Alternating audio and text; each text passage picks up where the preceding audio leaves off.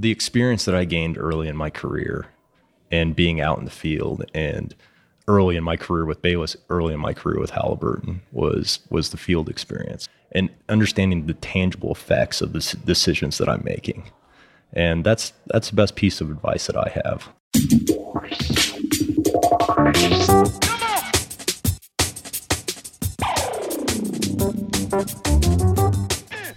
Oil and gas industry, the driving engine of the world economy, delivering prosperity, innovation, and abundance across the globe. Here are the stories of its key players, directly from the leaders themselves. This is Bulwark's Oil and Gas Industry Leaders Podcast, where real experiences are passed on from the leaders of today to the leaders of tomorrow. Here is your host, Paige Wilson. Welcome to this week's episode. I'm sitting here this morning at the Independent Petroleum Association of New Mexico annual meeting in Albuquerque, New Mexico, with my guest, John Thomas. Dude, I've been waiting for you. You're running a little late. We're a little behind schedule with the conference, but it's going great. It's been a long morning. Yeah. It's been a very long morning. So, Yeah. but we're we're getting through it. We're having a good conference so far.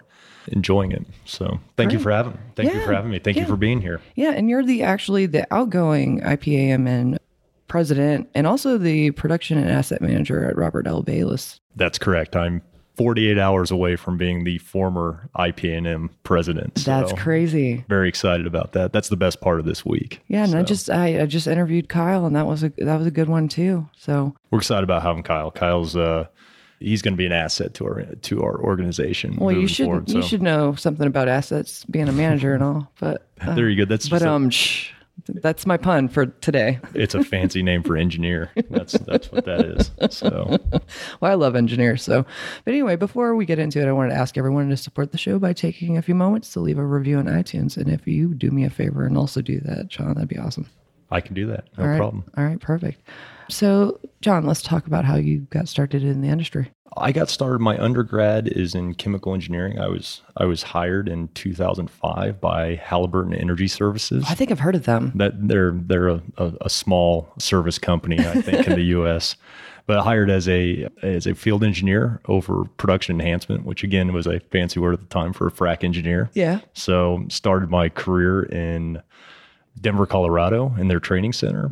Moved to Rock Springs, Wyoming. Very busy. Wow. uh, in the Jonah Yeah. in Rock Springs. I I lived there. That was a long three months that I lived in Rock Springs. What's that near? I just I just had my first trip to Gillette, Wyoming. So It's not near nothing. Nothing is near anything in Wyoming if you've ever been there. So nothing is near anything. It- Rock Springs is near Rock Springs. It's- Everything's near a mountain. no, that's, that's all I it- got. It was it was a beautiful place. I was married at the time. My wife came up there and said, "I, I think we need to go back to Denver." Uh, but uh, it was a good experience. It was a it was just such a busy time with good gas prices and there and the Jonah field in Canada was doing a, a lot of work 24 hour frac operations man camps we had a furnished apartment in Rock Springs I remember and it was furnished with cinder blocks because they we rented a furnished apartment. You showed up and there were cinder blocks and two beds. I shared that with one of my coworkers. But Wow. that was the that was the start of my career. I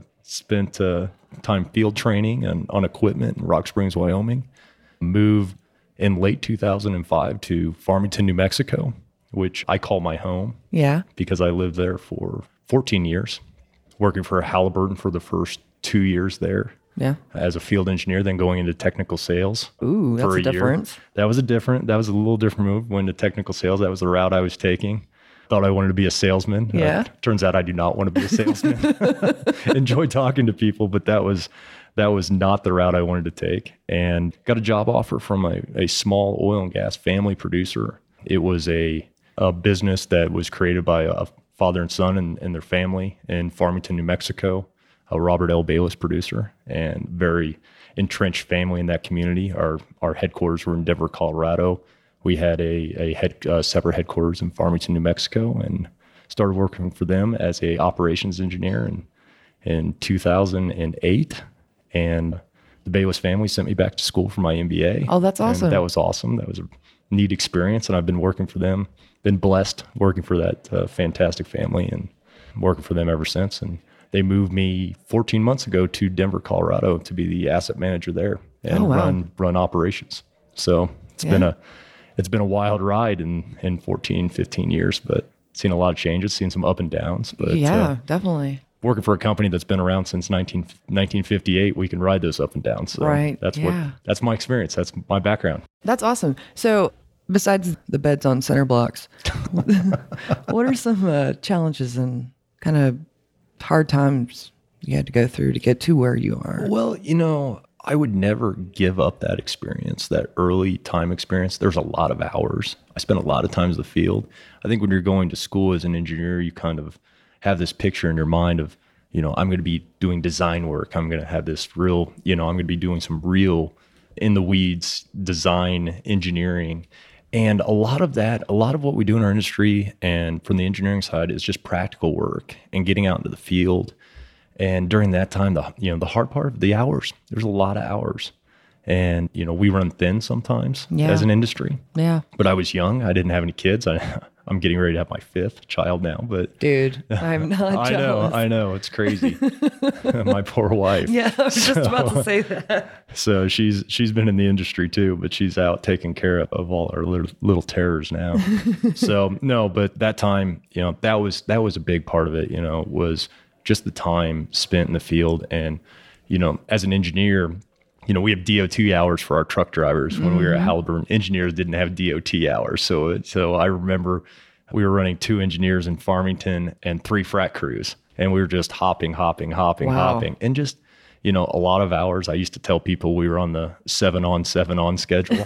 so, but you know, again, that experience was just fantastic. And and coming out of school, and again, go, now going back to Rock Springs, we were running twenty four hour crews, and we were taking people into the field in we were taking people in the field in buses and we had a rig up crew and and we worked 12 hours and you just work like a dog for 12 hours and then you get on your bus and it'd be two hours back to rock springs and then you get eight hours of, then you go to sleep and then two hours back into the field and you do it again and it, it, it was a great experience. I'm glad i did it at, at 23 instead Yeah, of 38 say, yeah. but you know i had a little more energy there. I didn't have the kids and and my wife, you know, we were married then and was very, very understanding of, of my time in the field. But that, I think that was the, diff- the most, you know, that was a difficult time. Does that answer your questions? Yeah, it Okay. does. Definitely. Definitely. So let's talk about your current role as I mean, we're you're about to not be the president anymore, but Yes. yeah, let's talk about that. Your past year. How Well, long how long is that? So it's really been three years. Three so, years? so I came on as the way that, that the Independent Petroleum Association in Mexico is structured. We have an executive board, and you sign on for three years on the executive Oh, board. okay. So we have a Southeast vice president, we have a Northwest vice president. You serve as vice president for two years, and then you come on board as the president of the organization, typically. Okay. So Kyle Armstrong, you've talked to earlier Yeah. today, he was our Southeast Vice President. We we transition from the new president's going to be from each area. So when I say Northwest, that's San Juan Basin. When I say Southeast, the Delaware, Right. Delaware. Everybody knows Delaware. everybody knows the Delaware. San, everybody used to know the San Juan. We got to get gas prices a little better. We're, we're you know we're struggling along up there, but Yeah. uh, that's that's where our home is. But so I was the Northwest Vice President for the organization for two years. We represent small independents.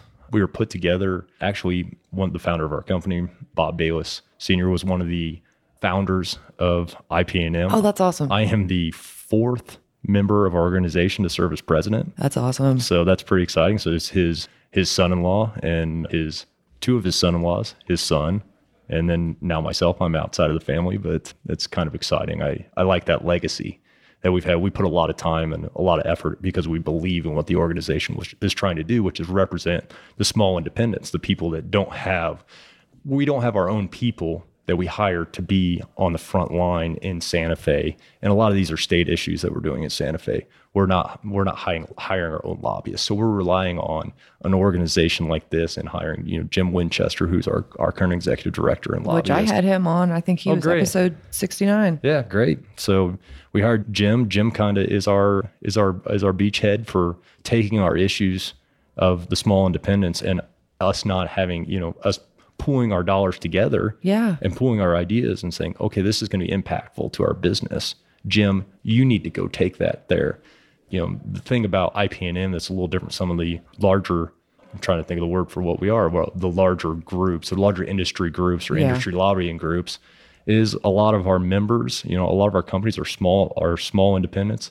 The people that are serving are the owners of those companies and the principals for those companies Yeah. are the people in the field. So this impacts their livelihood you know, Yeah. directly. I know it, I know every organization, you know, it impacts everybody's livelihood, but these are the decision makers that are uh, at IPNM that are serving on the board are the decision makers for the group. And we're saying we're telling Jim that hey, this is these these are the important issues. Some of these other stuff, some of this other stuff is a lot of window dressing. Yeah. But we well, I think we're really focused on the important issues and it's uh, What are, what are some of the important issues? well, the important issues are are things, you know, Because every Pers- state varies. Right. so- Personally, for for our business, I can speak to our business, and that's what I like to speak about because that's what I'm knowledgeable about. Being a legacy, having legacy assets, meaning we have assets that were drilled, you know, 30, 40, Yeah. 50 years ago, they become, you know, the they become low profitability or low margin wells Right. at this point in their life. And we're we're still they still require the same amount of employees, they still require the same amount of work, but when you put new regulations or new capital expenditures on those on those wells, they just can't absorb them. yeah. So when you have a you know 75 or a 50 MCFD well, Right. or a one or two barrel a day oil producer, Yeah. it's difficult to absorb the regulations that are being placed on you know a Delaware you know two mile horizontal that Yeah. can absorb those upper and that's just the honest to God truth about it is they can't absorb it. So if you put any kind of regulation that increases or gives us a capital expenditure increases the operating cost for that well that well all of a sudden becomes uneconomic and that margin Yeah. is so low that very little capital expenditure or new operating costs can be absorbed by that well. So, Yeah. you know, that's truly our focus is okay, how does this tangibly affect our business? How do we keep our employees employed? How do we keep our business making money and keep the lights on moving forward on legacy assets? And that's that's my focus. Yeah. Because that sounds pretty rough. It's tough. It's really tough. Yeah. So, Yeah. Well, Yeah. That's great. So, throughout all of this, if you had one piece of advice to give our audience, what would it be?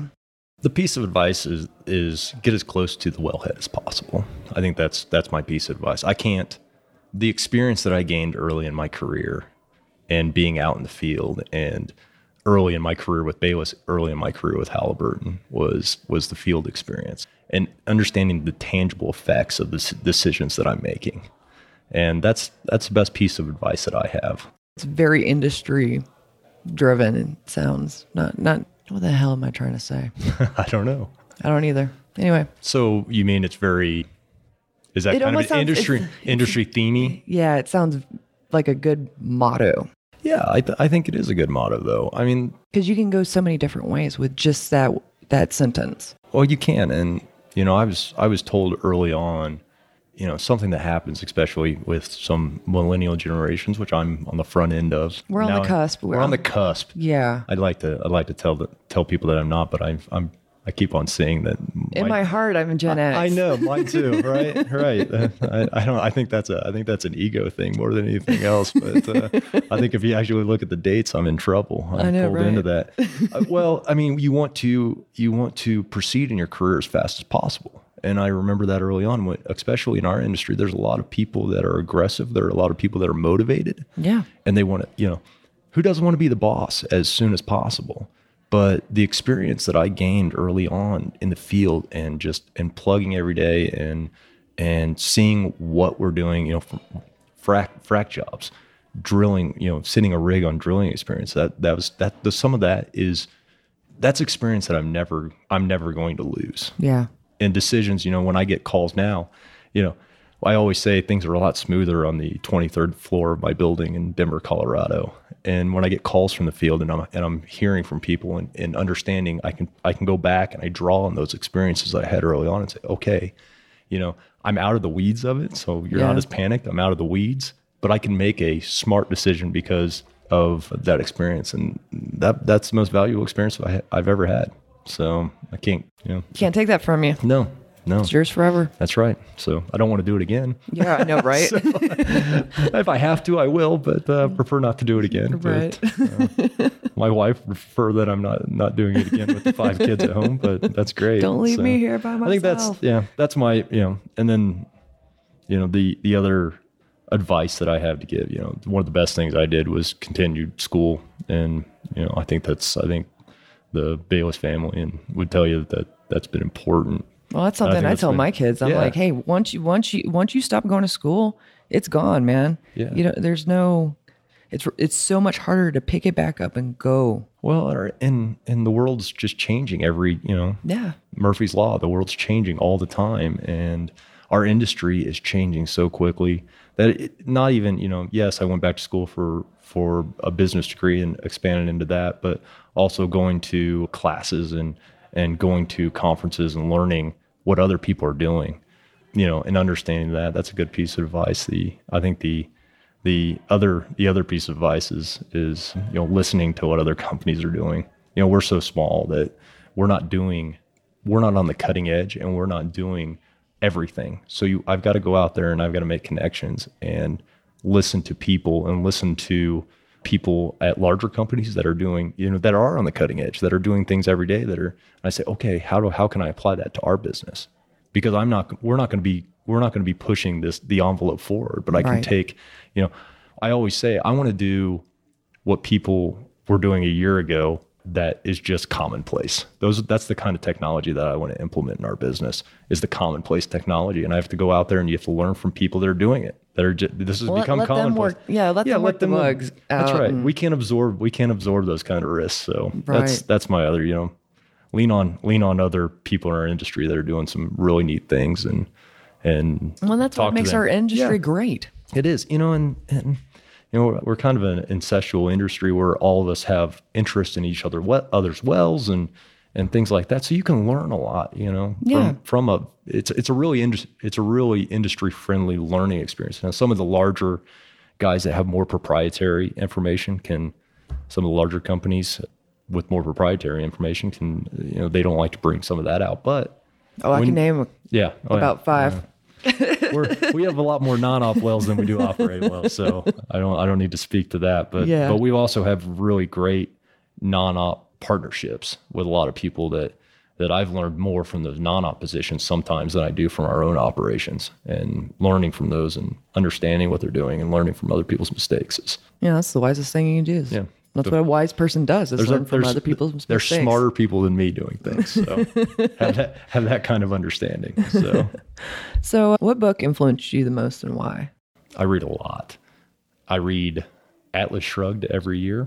Every year, you ever read Atlas Shrugged? I'm not. I'm not much of a reader. Well, I'd I'd recommend it. I read it annually, so that's probably my uh, that's my go-to book. I'm more. I like if I read, it's Harry Potter, man. There you go. There you go. Well, A- Atlas Shrugged, uh, a, a recommendation. So if you if you want to, maybe it takes a, a dim look on what's happening in the world. It's 50 years old, but I think it's still relevant to to some of the things that we see today. You I'll know, the produ- a- the producers make the world, and we need producers in this world. We need people that are that are creators. Yeah. And so that's that's my go-to book, and you know, industry book. I, you know, I think something that that taught me early on, Belly Up. I don't know if you ever read Uh-huh. I- that I think I've heard of it for Penn, sure. Penn Square Bank and understanding some of the faults of our industry in the past. That's kind of kind of an interesting uh, an interesting read, and I really enjoyed that one. So Yeah, I've got lots of books. We can talk books sometime if you want to. So We might need to start a book yeah, podcast yeah. just for if we that. want to start a book podcast, I'm game. So that's that's those are my go-to. But I have a you know I live quite a ways outside of of Denver and an hour and 20 minute commute to work every day. You can get a lot of reading in. So well, between that and oil and gas this week, right? that's right. to- that's how- right. Podcasts and podcasts and books. That's uh you. There you can, go. You can learn a lot. Yeah. So, Yeah. anyways. What would you say is your most used business tool? you know, both my you know connection, my telephone is my most used business tool.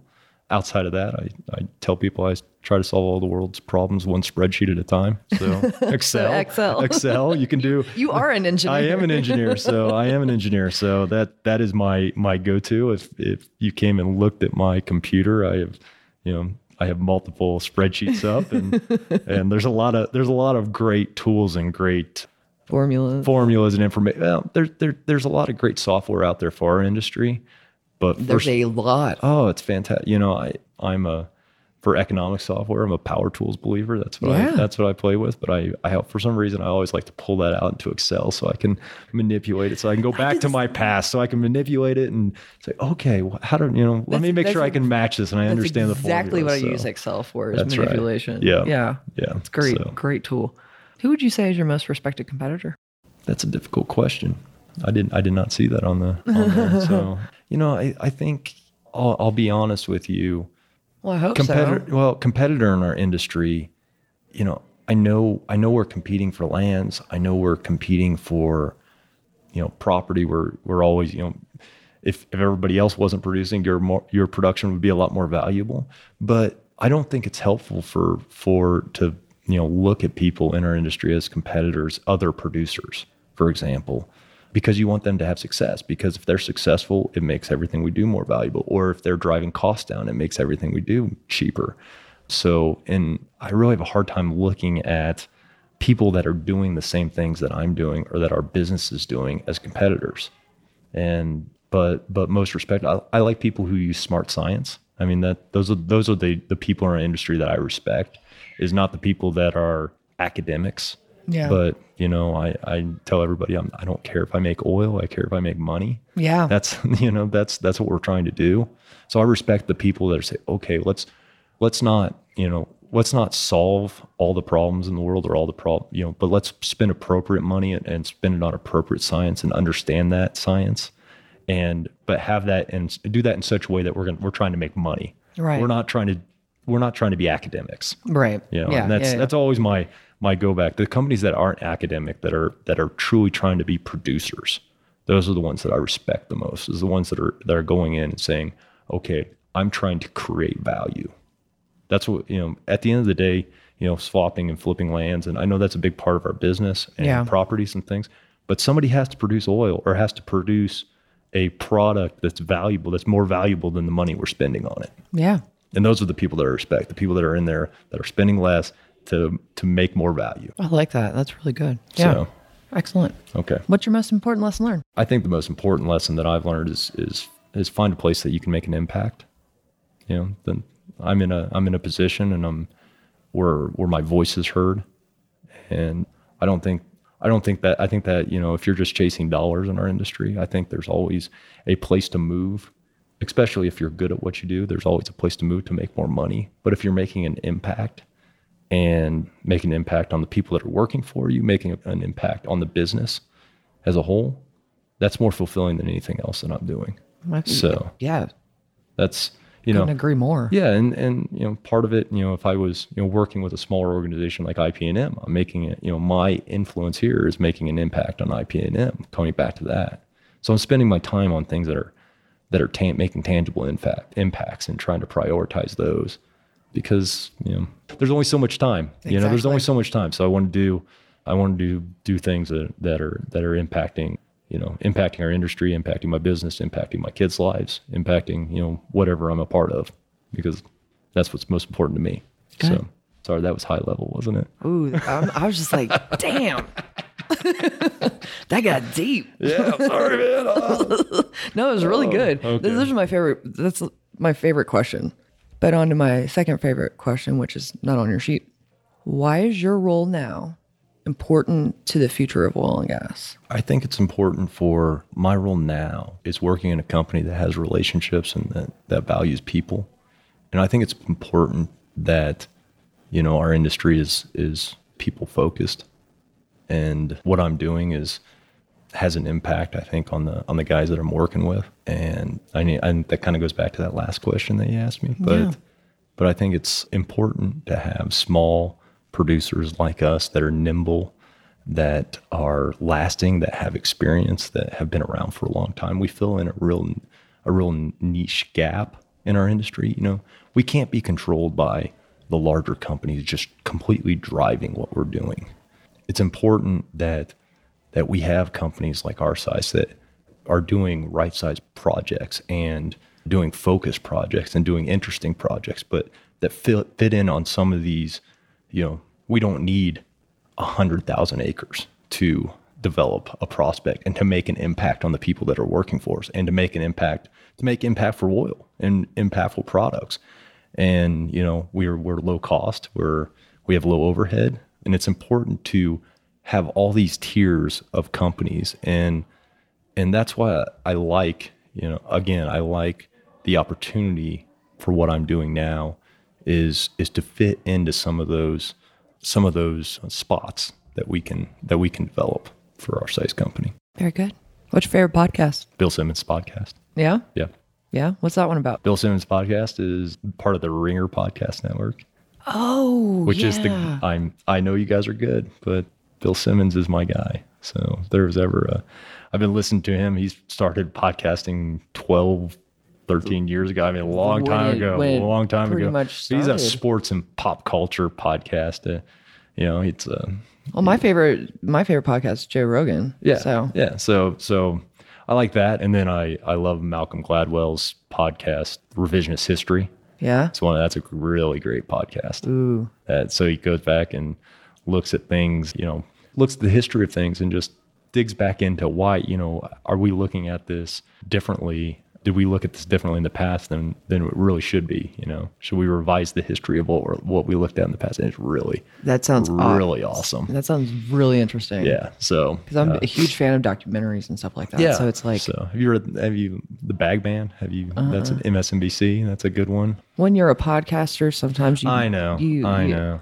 When, whenever I say I listen to Joe Rogan, I mean I watch Joe Rogan on YouTube. So so i don't i don't sleep much so i like at night i have a podcast going or Yeah. or i have an audible book going or Right. you know i'm mowing the lawn i have a podcast going i'm i'm working on my on my solving all the world's problems on my spreadsheet i have a podcast going in my and you know it's it's it's background noise when i work out i listen to pod, i'm not a music listener so oh really? No, don't Oh listen no, to- you're you're an engineer. I'm an engineer guy. Yeah, So- yeah, obviously. So don't listen to any music. I couldn't. You know, my kids are like, "Oh, Dad, you've heard this?" I'm like, "I have no idea what you're talking about." You know, my three year old is like, "Dad, this song." Baby song." Shark. Yeah, Dad, put this shit down. Put this. I was like, I've never heard this song before in my life. I'd never want to hear it again. Never want to hear it again. That's right.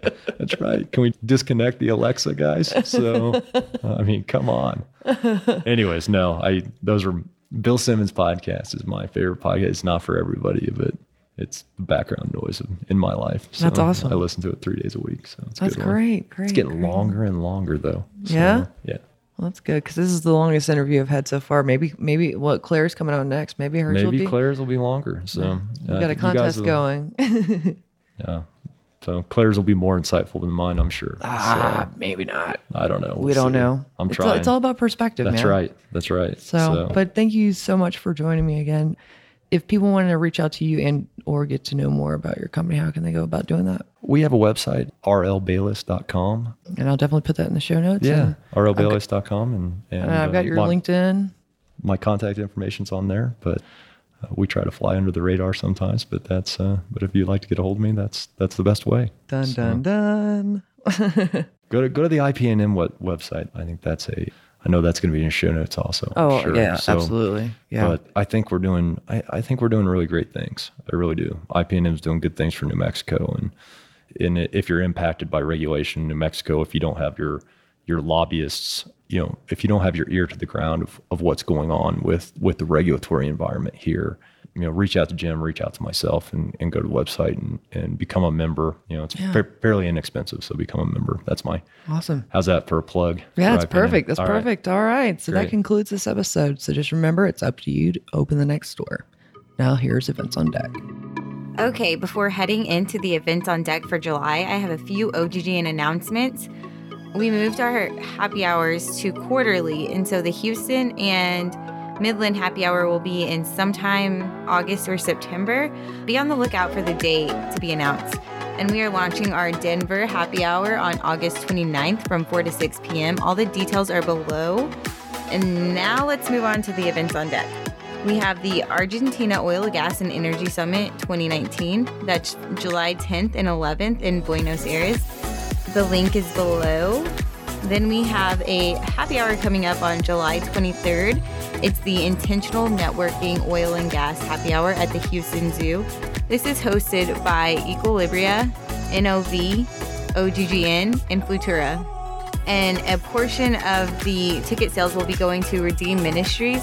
a local charity to help human trafficking victims. You can sign up below. Next up, Mark, Jake, and Paige will be speaking at the 2019 IPANM annual meeting, July 24th and 26th in Albuquerque, New Mexico. And this year's theme is Addressing Operators' Needs in 2019. Sign up below. The Desk, Derrick, Desk and Derrick Fort Worth second annual Shoot for the Future Clay Shoot is July 26th in Decatur, Texas. Sign up below. And last but not least, Summer NAPE is coming up August 21st through 22nd in Houston, Texas. It's where the deals happen.